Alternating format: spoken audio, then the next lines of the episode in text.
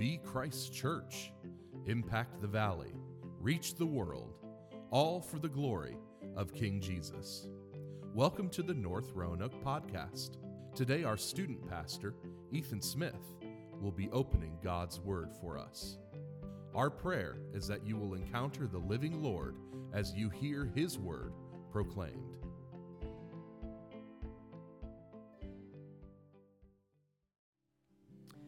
Good morning, church. My name is Ethan. I'm the pastor for students and families here. I'm very thankful for the opportunity to be able to, to preach this morning. So, if you have your Bible, go ahead and grab it. We will be not in the book of Psalms, but in the book of John. We'll be in John chapter 10, and we'll look at verse 10 in particular. It's a familiar verse. Some of you might know it by heart, but it is an utterly profound verse. So, John chapter 10, verse 10 is where we will spend our time this morning. So, let me pray and we will dive in. Our Father in heaven, we love you. We thank you for the opportunity to, to be here. Lord, the freedom we have as uh, Americans to live in this country where we don't have to fear we can gather, we can sing your praise, we can read your word, we can have your word readily available. And Lord, we pray for those who don't have that freedom, that are, gathering in secret, worshiping the same God, proclaiming the same risen Lord Jesus Christ. We pray for, for them. And far more, we praise you and we thank you for the freedom as we just sang for the freedom we have in Christ. And I pray that as we spend the next few moments looking at your word, that you would speak for the glory of Christ, for our good, for your glory, we pray in Jesus' name. Amen. One of the, the deepest and most profound questions that every single person, every single one of you seeks to answer every single day of your life is the question what is the good life? Every action that we take has that, answering that question as its end. What will lead to the greatest amount of happiness, the greatest amount of fulfillment? From where can we derive meaning and, and purpose? And we spend our lives in the pursuit of this end. We may never articulate the question out loud, but we're constantly in pursuit of the good life. And the promise of the good life is the basis for, for so much, including think of every, every marketing campaign, every commercial you watch. Is, is that not the, their device to, to get you to buy their product? The good life involves thrill. You want to be thrilled all the time. And so, to have that level of thrill, you need to drive a Mazda. Life is built so that you you do what you want to do. You need to have it your way, and you can have that at Burger King with a Whopper.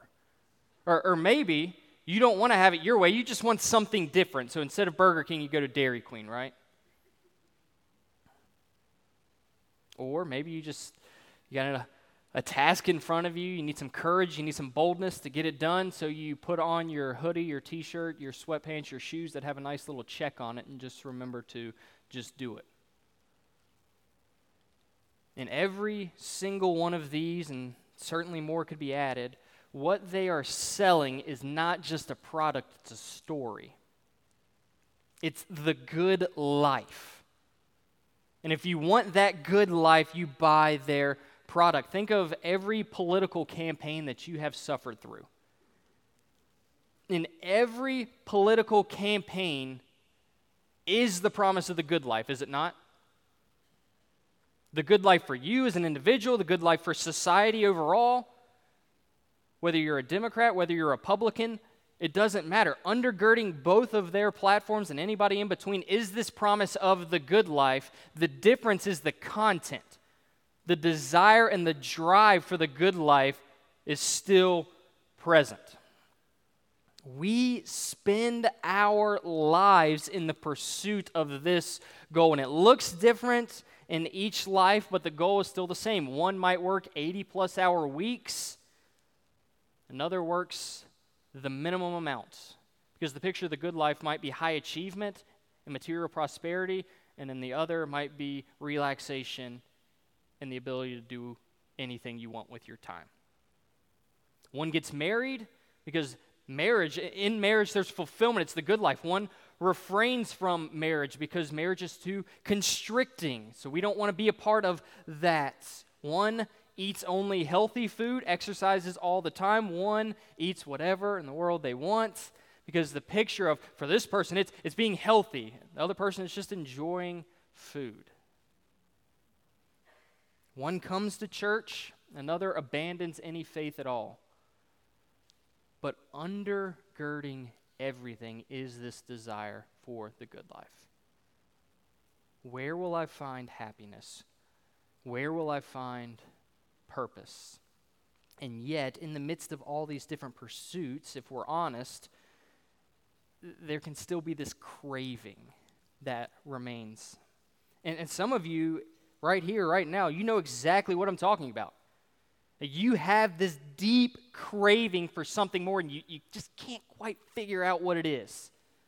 You thought it was going to be the new job that would, that would get you over the edge and you'd be satisfied. You thought it would be the new car, but the job kind of settled in like all the others. The, the newness of the vehicle was worn off. You tried one thing and then another. It was a new relationship, a new diet, a new Netflix show, a new hobby. All the while, it's just trying to, to fill this gnawing sensation that you have for something more. In fact, it might be why you're here this morning. You, you came to church because maybe that'll make you feel better. It seems to work for other people. Why not you? Some of you are here because you think you're supposed to be here but if you're honest, you become disillusioned with this, this whole Christianity thing. You've read your Bible, you've served in ministry, you've prayed, but you still feel this just lack of contentment. You're left wondering is there anything special to, to Christianity? Is this just something to do? Is it even worth pursuing? Some of you are, are here, you're Christians, you've been Christians for a long time, you love the Lord. We're very thankful that you're here. Some of you are just, just struggling. And you need to be reminded of life in Christ, and a lot of you are just somewhere in between. And what we're going to see from this text this morning is that the very craving you have for the good life a natural craving, I, I believe a good craving, but it's answered only in Jesus. The good life is in Him. Any alternative, and there are a lot of different alternatives, will leave you longing for something more. But Christ will not disappoint. He's not going to leave you empty. He is the one who will actually satisfy your soul. He is the one who gives the good life. This text this morning, I, I believe, is crucial for us to understand because I believe we're all in the same pursuit. So, over the next two weeks, we're going to look at this text this morning as it relates to, to this world, the good life here and now, and next week, we'll, we'll dive into the question of the good life in eternity that we have to look forward to. So, hopefully, by now you're in John chapter 10, and I'm going to read verse 10. The thief comes only to steal and kill and destroy.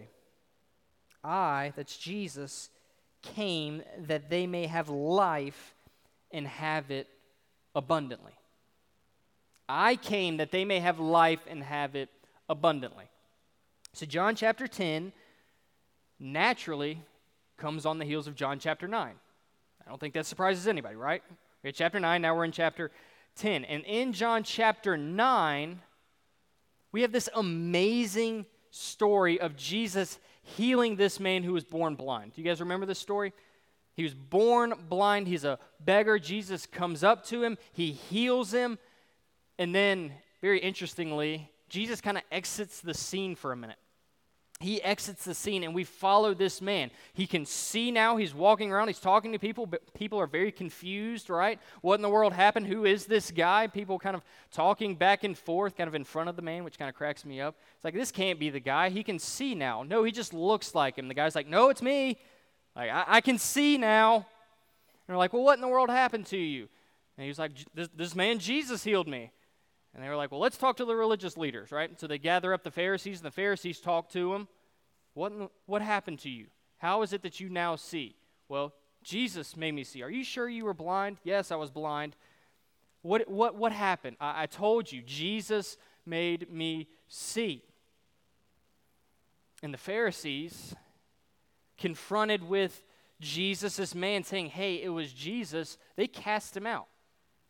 You, you can follow this Jesus, we follow Moses.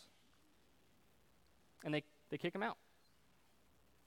And the story picks back up with Jesus as Jesus finds the man. And he says, I, am the one who healed you. I am the Son of Man.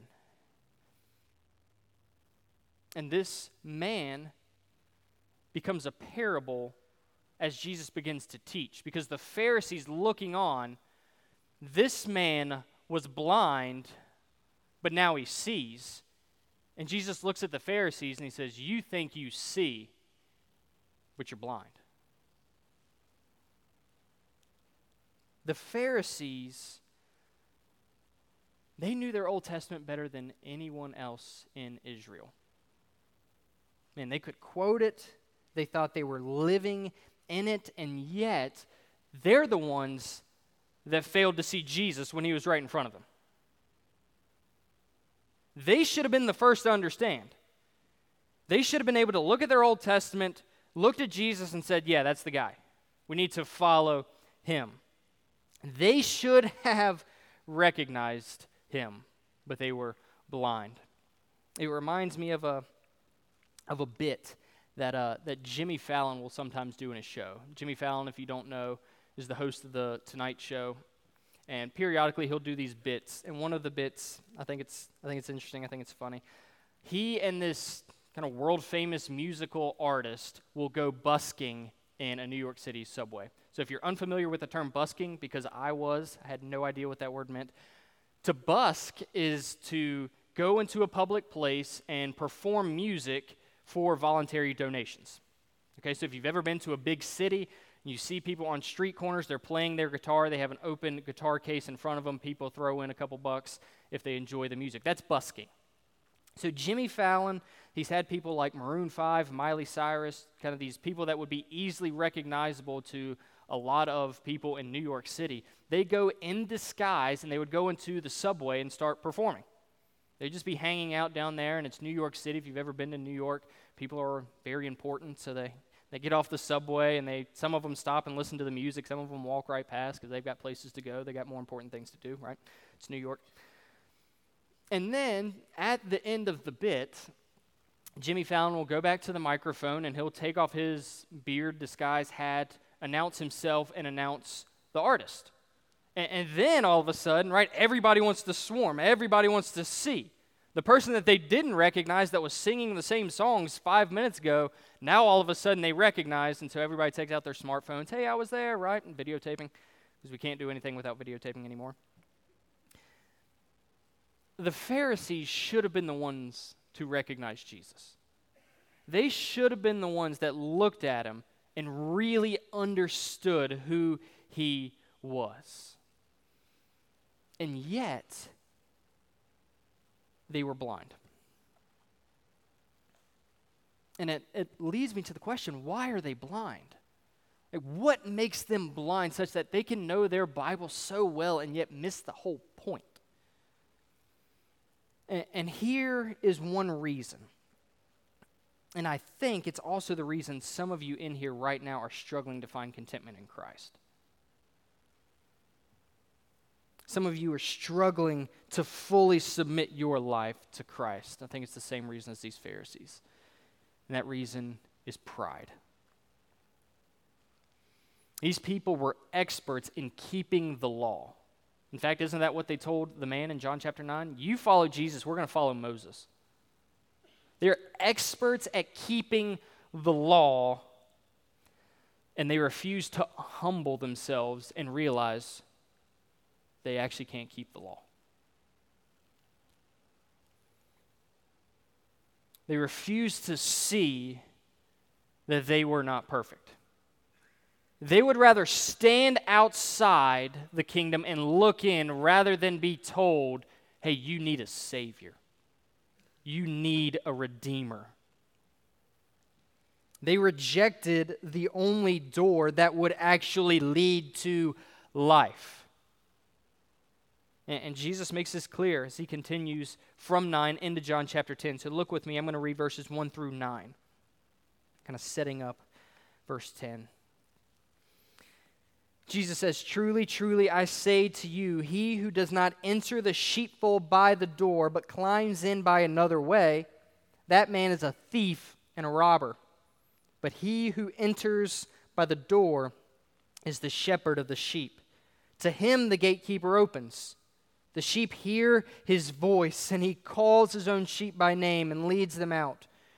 When he's brought out all his own, he goes before them, and the sheep follow him, for they know his voice. A stranger they will not follow. They'll flee from him, for they do not know the voice of strangers. This figure of speech Jesus used with them, they did not understand what he was saying to them. Verse 7. So Jesus again said to them, Truly, truly, I say to you, I am the door of the sheep. All who came before me are thieves and robbers, but the sheep did not listen to them. I am the door. If anyone enters by me, he will be saved and will go in and out and find pasture. So, how are we saved? How do we enter the good life? It's through the door of Christ. He alone is the door. If you try any other way, it will not succeed. It won't. The Pharisees sought to enter the kingdom of God by their own effort, by their own law keeping, and Jesus says that doesn't work. They won't be let inside. And, some of you looking at me right now, like this is what you're trying to do. You cannot take away your own sin. You need a Savior. And to be a part of the flock of God, to be a part of His body, to be a part of the church, to have eternal life, to live the good life, is to enter through faith in Christ. To try and enter by any other way is a fool's errand. I mean, look at verse 1. He who does not enter the sheepfold by the door, this one door, but climbs in by another way, that man is a thief and a robber.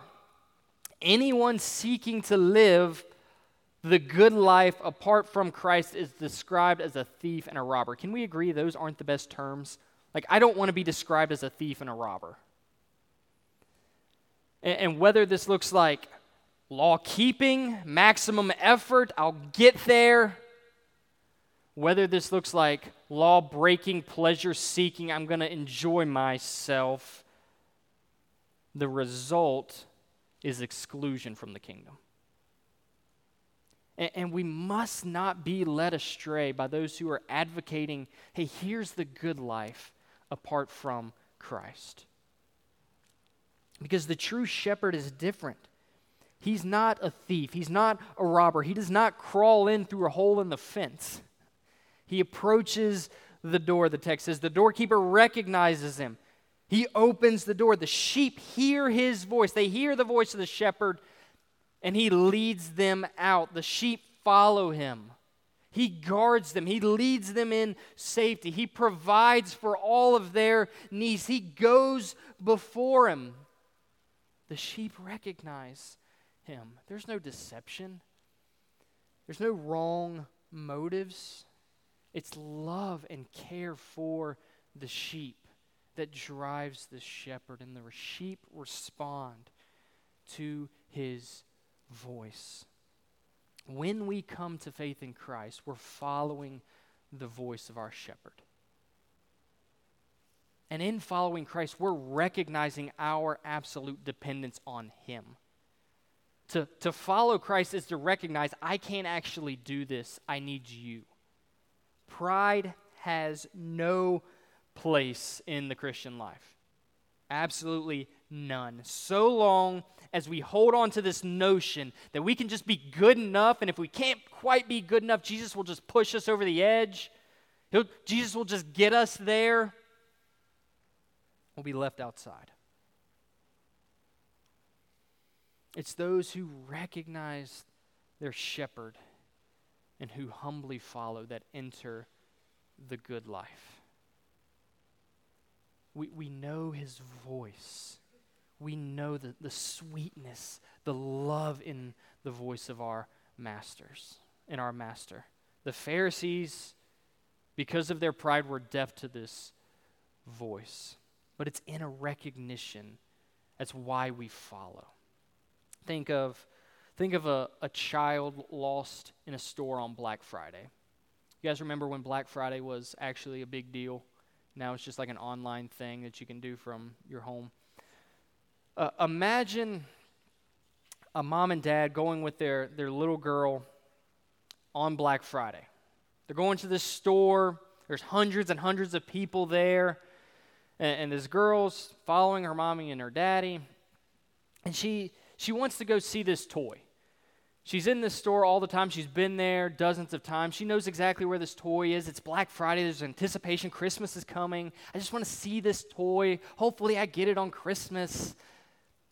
So much excitement. And so, mommy and daddy are fine. I'll just slip away. I know exactly where it is. I'm going to go to that aisle and I'll, I'll look at it. And so she slips away. She's excited. She kind of bobs and weaves through all the people, through all the footsteps, and she, she gets to the aisle. She picks it up and she looks at it. Oh, I'm so excited. I hope, I hope mommy and daddy get it for me for Christmas. And then after a few minutes, she puts it back, and now it's time to go, go back to mommy and daddy. But she, she looks around and she forgets the fact that mommy and daddy are not close. And she looks around. She doesn't recognize anybody close to her. And all the people that were, were there, and she was bobbing and weaving in between, now kind of push her to the side. They don't mean to do so, but she's a little girl. And she, she starts to get a little, little nervous, right? I, I don't know where they, they are. She tries to, to get around and that, that nervous turns into to anxiety and a, a little bit of fear, and then a lot of fear. And then as the, the tears start welling up in her eyes over top of the crowd, over top of the conversations, over top of the footsteps, she hears a voice, and it's a voice she recognizes. It's a voice she knows. And it's a voice that means safety, it's a voice that means love. The voice of her mommy, the voice of her daddy, in that moment, she loves that voice. You see, for the Christian, we follow Christ because we recognize the voice of our shepherd. That's why we follow Christ. We might have a lot of reasons to come to Christ. We might argue for the, the historicity of the resurrection, that the resurrection really did happen. We might argue and be able to understand and believe that the New Testament that we have is legitimate, it is real. We might have logical syllogisms as to why the existence of God is necessary, but at a base foundational level, the reason Christians follow Christ is because we recognize the voice of our shepherd.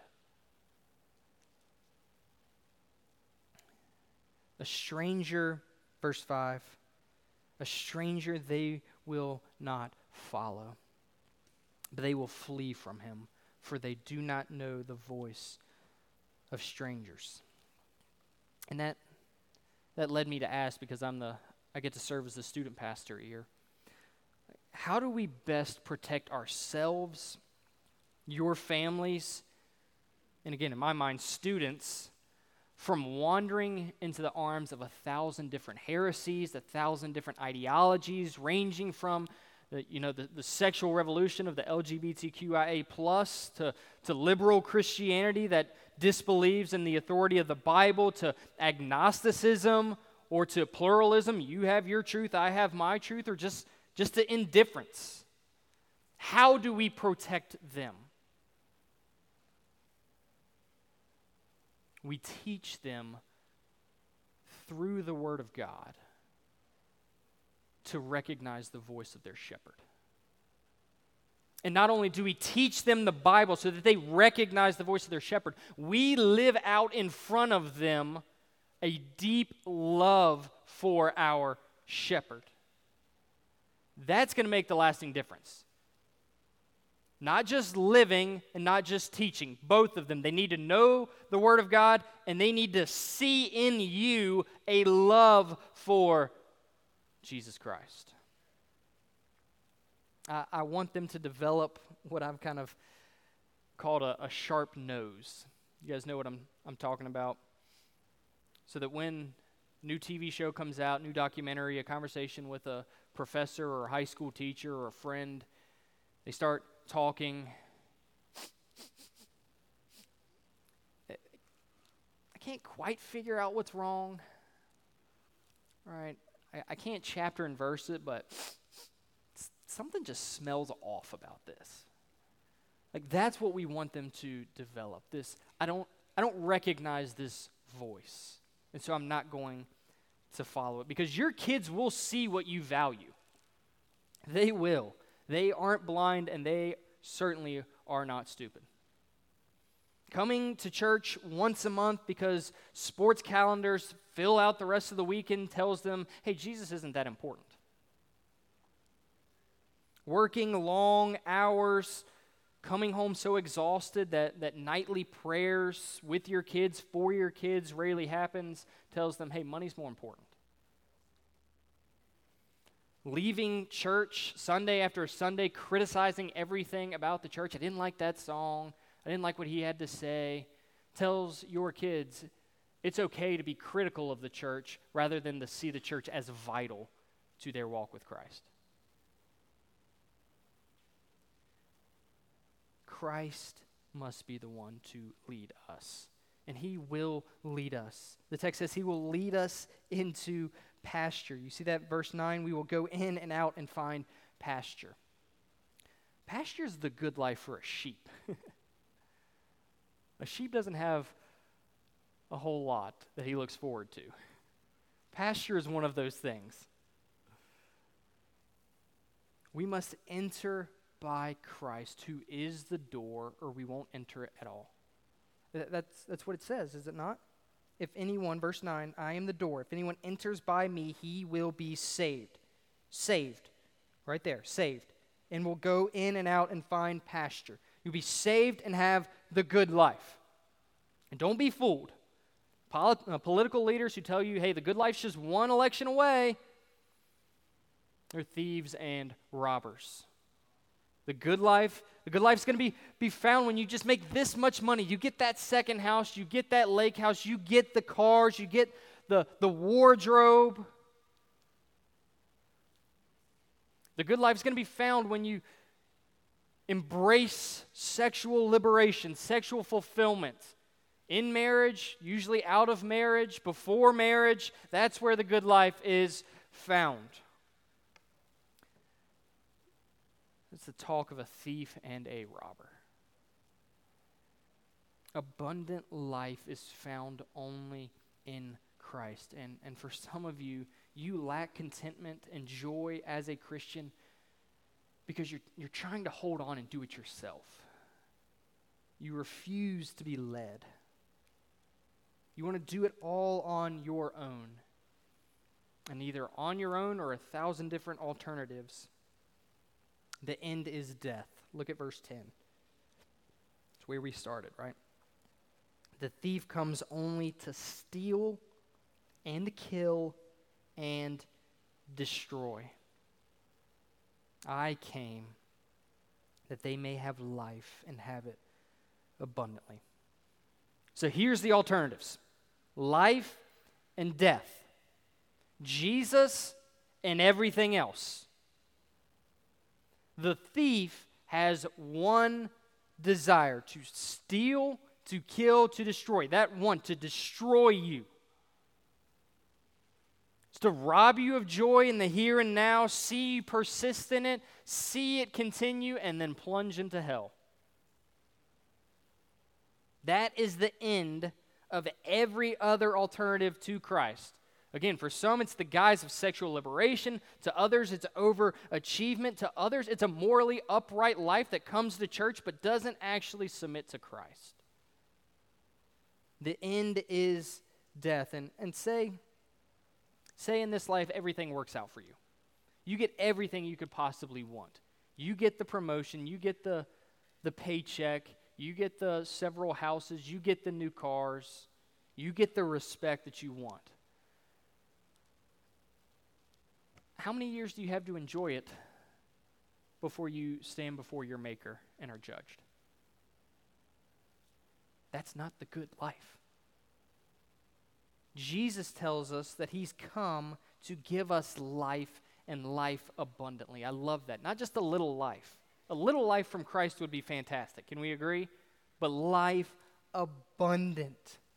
He is the one who gives the good life. And how does He do it? Look at verse 11. He says, I am the good shepherd. He's not just the door through which we enter, He's the good shepherd. And the good shepherd lays down his life for the sheep. Christ laid down his life. At the cross, Christ took on the wrath we deserve. He, he pays the debt that we owe, and he dies, and on the third day, he rises from the dead to give us his righteousness, to forgive us of our sins, to bring us back to God, to bring us into the good life. Every obstacle to your enjoyment of the good life was taken away at the cross. He purchased for us the good life for now, in this moment, in this life, and for eternity. What then is the good life? I'm using that phrase, right? Over and over. The good life, the good life. What is life abundantly? Here it is it is living wherever our good shepherd has us for the glory of Christ, knowing he is our greatest treasure. That's the good life. It's understanding that Jesus is our treasure and living like it. That's the good life. Christ is the treasure.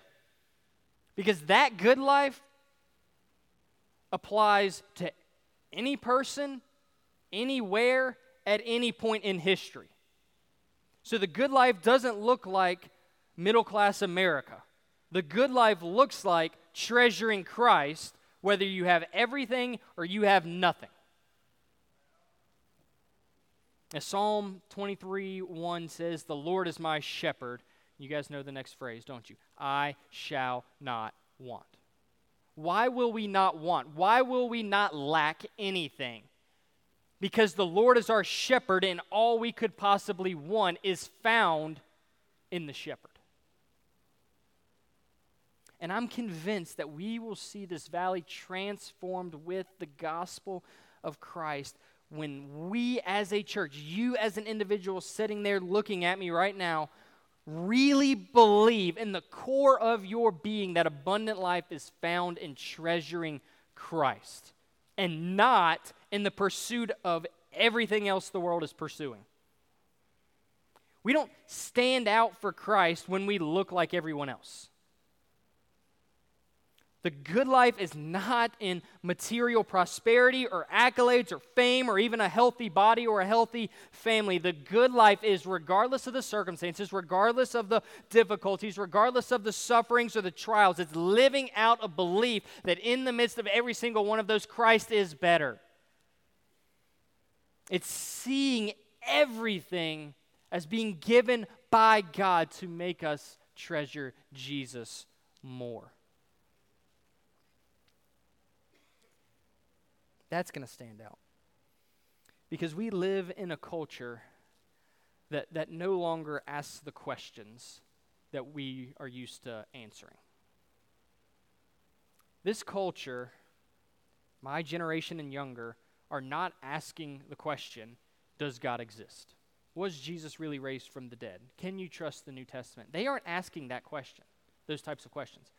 They're asking Is Christianity moral? Is it good? Is it worth pursuing?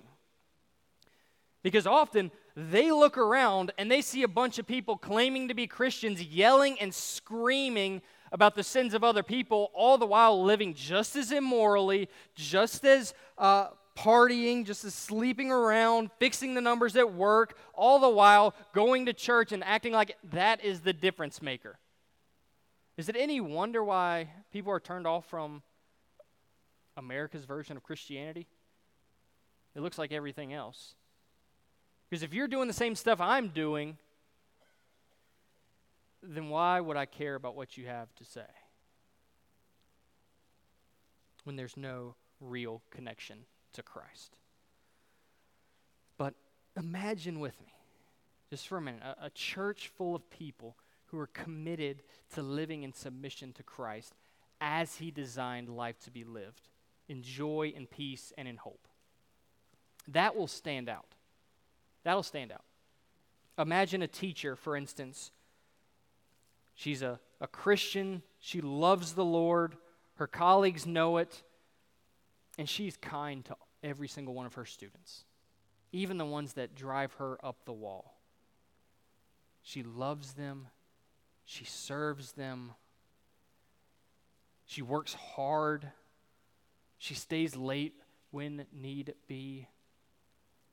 Her colleagues mock her faith, and yet she doesn't retaliate. She doesn't get upset. She does her job well, and she loves them well. When one of those colleagues goes through a trial, do you think they'll listen when that teacher talks about Jesus? I bet they will. Imagine a, a church full of families that imperfectly yet intentionally seek to love each other well. They read their Bibles together, they pray together, they invite people over for dinner, they're good neighbors in their neighborhood. They confess sin to one another, they repent.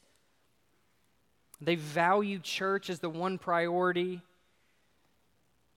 under which everything else can be canceled. they aren't perfect, they don't pretend to be perfect, but they love Jesus.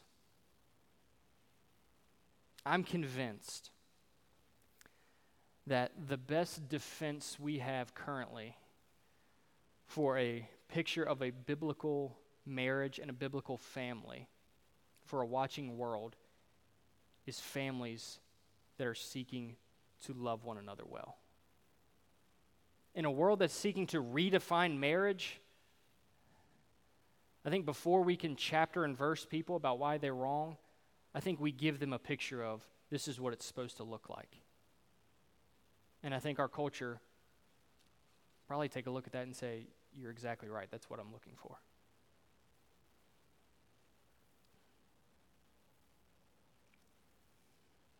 Imagine a student cafeteria who willingly engages in a conversation at lunch with someone who's, who's a little weird. They're all by themselves, doesn't have many friends, and when she sits down, she starts to talk to him. Pretty clear why. Pretty, pretty clear why. He's impolite, he's rude, he's kind of short with people. But he needs a friend. Might not that person be far more apt to listen when she talks about Jesus, when she has loved them well. Now, don't mishear me. We don't slack on the truthfulness of our faith. Christ is really raised from the dead.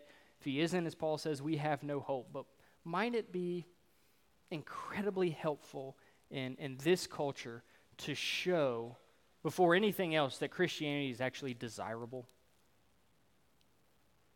That it, that it makes sense of the world we live in?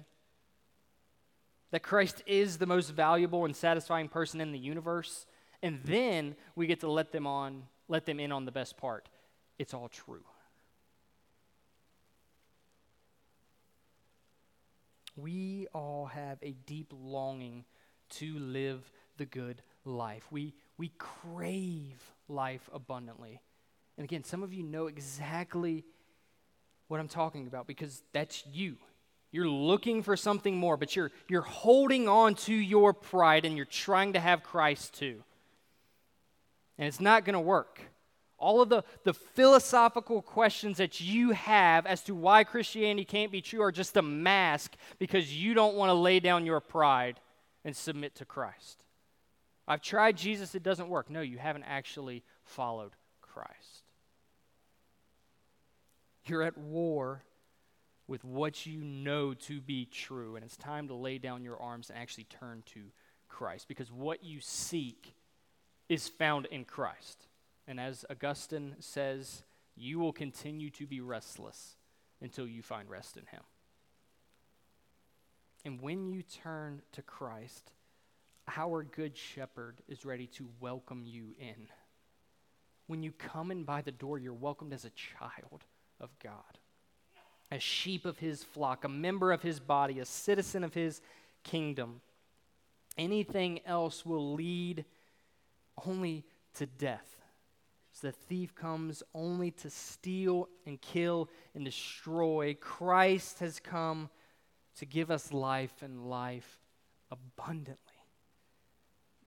This is the good life. It's not the promise of health or prosperity or that all your wildest dreams will come true. It's entering into life as it was meant to be lived. It's joining in with the author of the story in your story. It's going to be difficult, it's going to be painful. You might have questions, that's fine. But you will not find the good life apart from treasuring Christ. Next week, we'll consider the eternity we get to look forward to, but for the here and now. Christ came to give us life abundantly. And don't don't settle or don't pursue anything less than that. Let me pray. Father in heaven, I thank you for the truth of the gospel that Christ is raised from the dead. And Lord, I thank you that he gives the good life that the cross will stand, the empty tomb will remain empty regardless of the situation we find ourselves in. And I know there are people in here that have a bunch of questions that they can't quite answer. But Lord, they're missing you. Trying to do it on their own. And it's not going to work. And they know it. And so, Lord, I pray that you would begin to work on their hearts and their minds. Lord, that a conversation with myself or another leader will take place soon. And Lord, for the, the Christian in here that loves you, God, I pray you just reinforce all the more. We are living the good life when we treasure Christ. That's why you've come. The good life is not in having a lot, it's in having you and treasuring you. And Lord, for all of us as a world, in a world that is longing for something more, I pray we would give them a picture of what the good life really is. And that it would prove to be desirable for them. And then they would get to see that it's all true. We thank you for Christ. It's in his name. Amen. Thank you for listening to the North Roanoke podcast. You can connect with us at northroanoke.org or download our app in your device's app store. Just search for North Roanoke. We hope to meet you soon.